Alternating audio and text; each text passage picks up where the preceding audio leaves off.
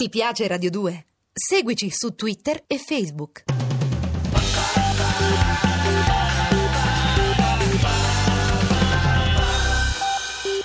The Twilight Zone.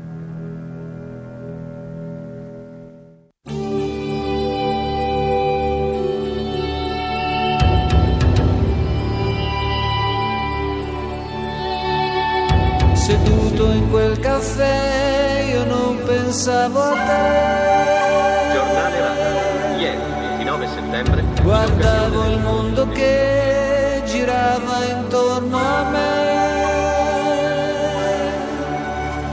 Poi d'improvviso lei sorrise e ancora prima di capire mi trovai sotto il braccio lei stretto come se non ci fosse più lei.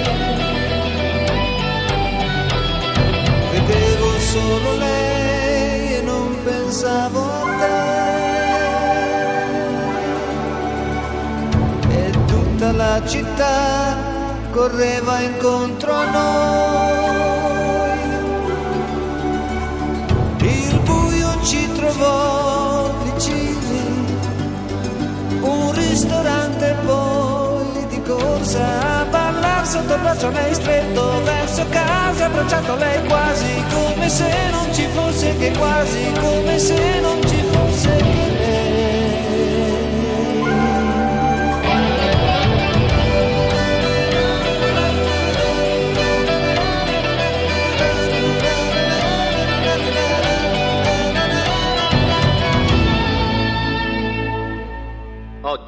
30 settembre. Mi sono svegliato e sto pensando a te. Ricordo solo che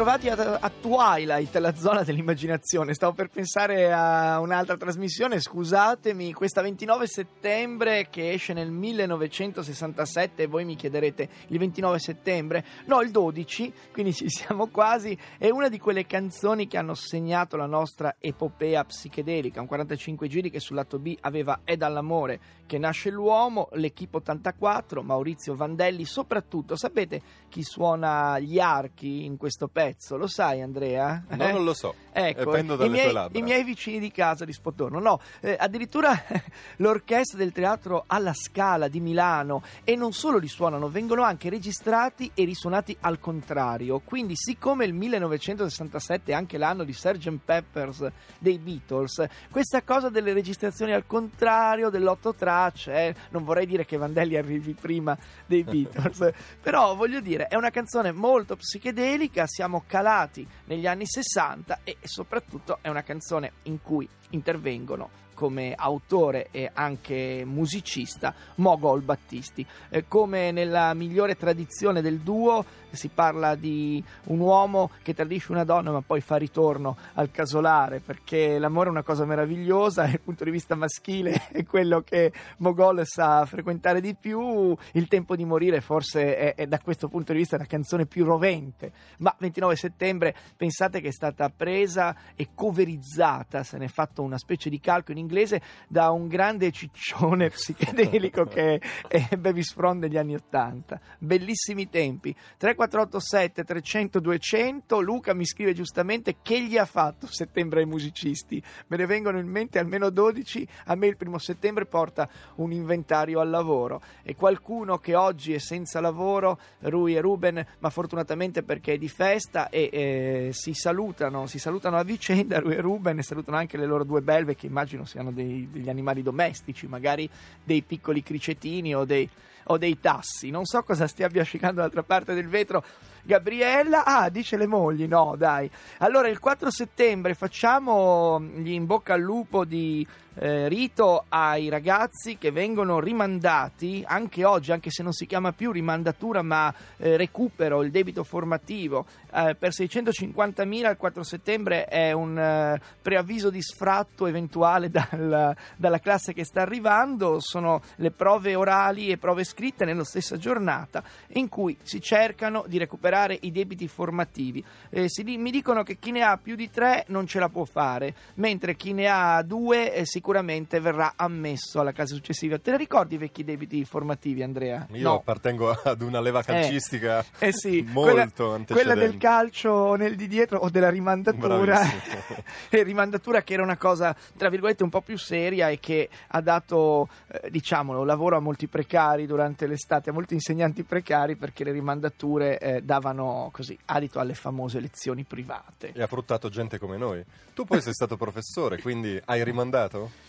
Io rimando, rimando eh. tutto, eh, rimando tutte le cose che devo fare. Non, non entriamo in questo, in questo ginepraio 3487 300 200. Eh, non rimandate oggi il debito formativo che potreste avere domani, la musica che gira intorno e anche la musica del pop di oggi. Oggi c'è la piena psichedelia, sarà colpa di settembre che è cominciato, dove il pop incontra qualcosa di più movimentato. Under a pale blue sky, you never felt so cold. Another sleepless night. How could you ever?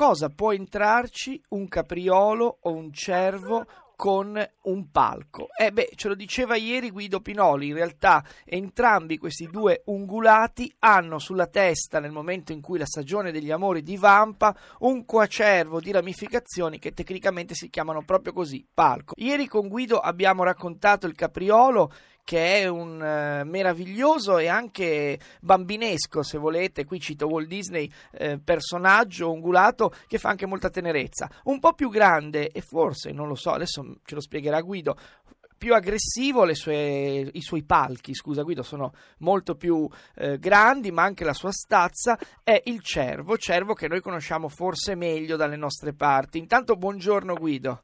Buongiorno, buongiorno John, buongiorno a tutti. Sì, eh, il cervo lo conosciamo un po' più dalle nostre parti, soprattutto negli ultimi 30 anni ha ripopolato e adesso è arrivato in tante zone pianura. Pesa un maschio di cervo 10 volte di quello che pesa un maschio di capriolo, può arrivare a pesare 10 volte, quindi è un animale di una stazza cioè 200 notevolissima. Kg. 200 kg. A, può arrivare a 300 kg un grande maschio in grande salute, ma questo però è molto legato, John, all'alimentazione, perché se il capriolo è un brucatore un po' nouvelle cuisine, mangia i, i, i, germogli così, il cervo invece è un generalista, uno che mangia di bocca buona dal prato fino a dove arriva su una pianta a due metri, riesce a mangiare, basta che mangi erba, foglie o germogli. Ci sono altre differenze a parte quelle dell'aspetto e della stazza, comunque le consuetudini sono le stesse, anche dicevamo il palco no? nei maschi. Allora il cervo sicuramente eh, fa una vita di branco mm, ben, mm, molto, molto, evidente, soprattutto durante la stagione degli amori, mentre il capriolo insegue, il maschio insegue la femmina, il cervo fa gli harem e eh, sentiremo proprio da, dal suo verso, dal famoso bramito, questo grido che serve a tenere lontano i competitori perché lui ha intorno un piccolo branco di femmine. Mamma mia, allora un po' di invidia nei confronti del cervo, sentiamo come bramisce.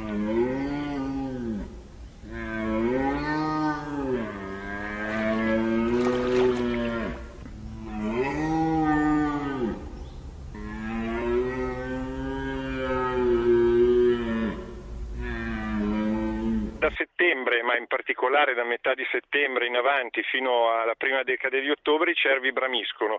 Avete sentito un suono straordinario, un incrocio di un rombo di trattore, un corno da caccia, un, un suono fortissimo e molto ricordabile come impronta. Ecco, il cervo eh, va a cercare il cervo adulto le femmine, grazie a questo urlo tiene lontani i maschi, se proprio un maschio vuole andare a disturbare, gli fa vedere i suoi palchi che magari sono molto grossi, aspetta che le femmine siano disposte all'accoppiamento e poi ne copre una, ne copre l'altra e poi finita la stagione, molto affaticato bisogna dirlo, eh, perché eh, certo. a tenere lontani gli altri maschi e a stare con le femmine per, per 20 giorni insomma un po' di fatica la fa, dimagrito va verso l'inverno. Va verso l'inverno però soddisfatto direi, caro cervo. Senti ma il cervo che mi sembra un po' più prepotente forse del capriolo ha comunque anche lui dei predatori, nonostante la stazza eh, può vedersela molto brutta, no?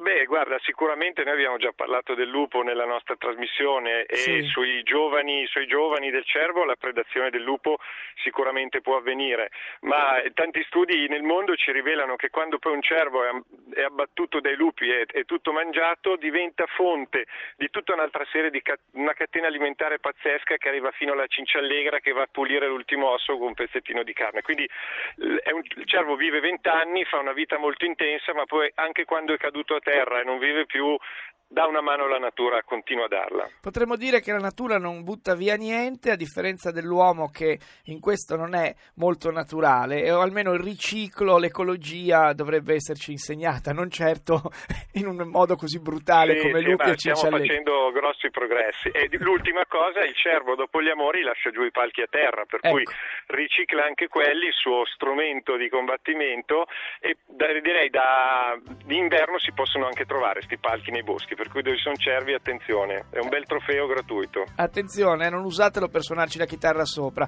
Guido, grazie, ci sentiamo la settimana prossima.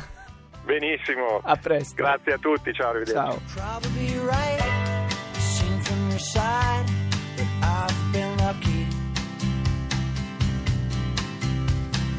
I've been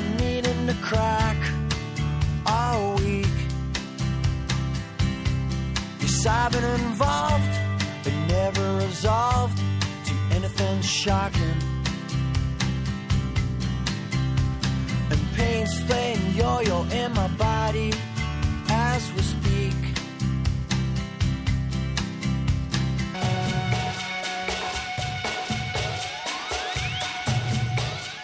Ed eccoci dopo aver eh, ospitato il nostro ornitologo che ci parla di cervi e a raccontare altre cose. Noi lasciamo la linea al Meteo Onda Verde, ci risentiamo tra poco. The Twilight Zone.